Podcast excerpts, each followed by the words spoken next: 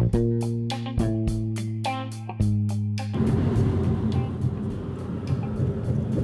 welcome to the first podcast. This is probably going to be one of the worst. I'm uh, on the road, North Carolina 52, looking at Pilot Mountain right now. Beautiful mountain. And I was listening to Gary Vee.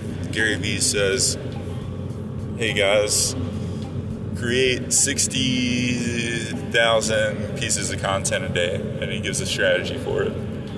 And I'm all about marketing, so I was like, you know what? I trust Gary Vee. Let's check out this app, Anchor, and let's see what we can uh, do with Anchor. Well, I'm headed to Virginia and uh, visiting some friends this weekend, and I thought, well, this is a good time to do it. So here I am It took about two and a half hours to set it up, get my intro right, and uh, I'm on the road. So I've been thinking about this podcast uh, and, and, a blog. I, I, do have a blog. If you look on Blogger, In House Entertainment, that's another one of the places that I keep some of my information, and you'll see probably some cross posts per the Gary Vee 62 pieces of content a day model. Hashtag Gary Vee challenge. Uh, but I think we need to start with a little bit of background about me. So, probably 2008, yeah, it was 2008, the Obama election cycle. I kind of got interested in marketing and advertising um, because I thought, damn, that's clever. How do you drive business? Like, you use tricks and things and, you know, different um, pieces of like psychological info.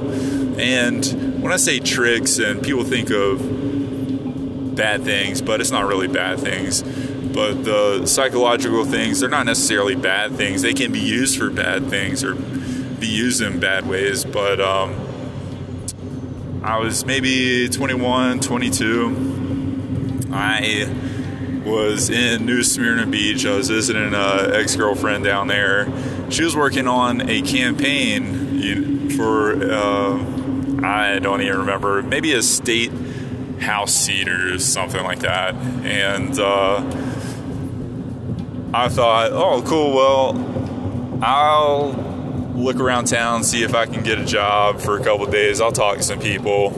And uh, I wandered from bar to bar and was just chatting people up drinking a beer here drinking a beer there and there was this particularly young guy. He might have, I was about 22 at the time. This guy was maybe 25 or 24. And he was a young dude. Like, I related to him. So, uh, when I was talking to him,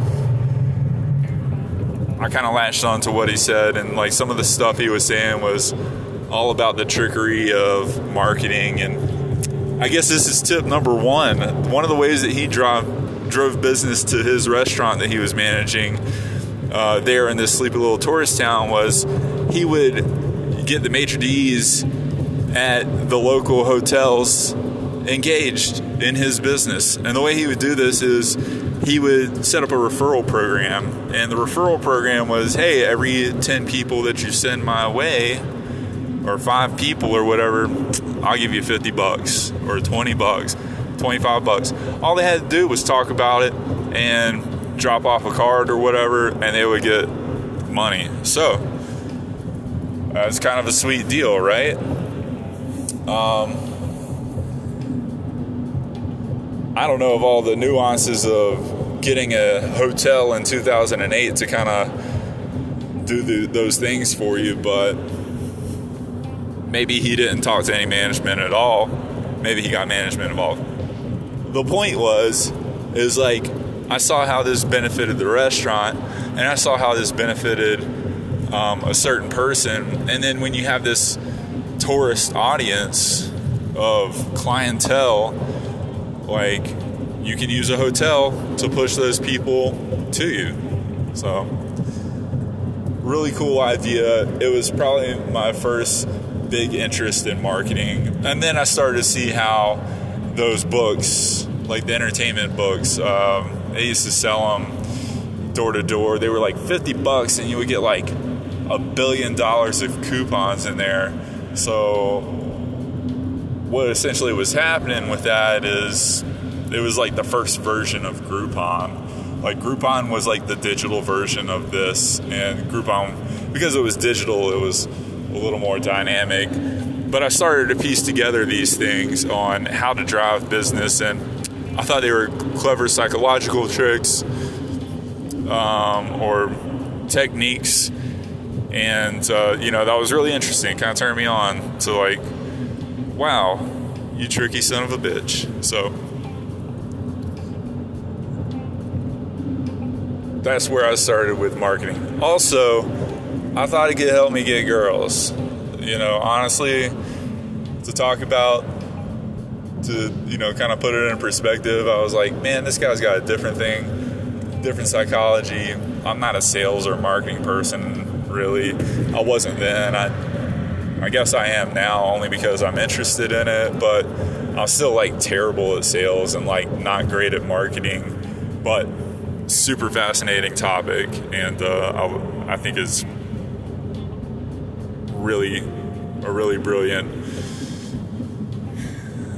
when it comes to the psychology of it all. So, I guess that's tip one. That's a little bit about me. And I guess we're rolling now. So,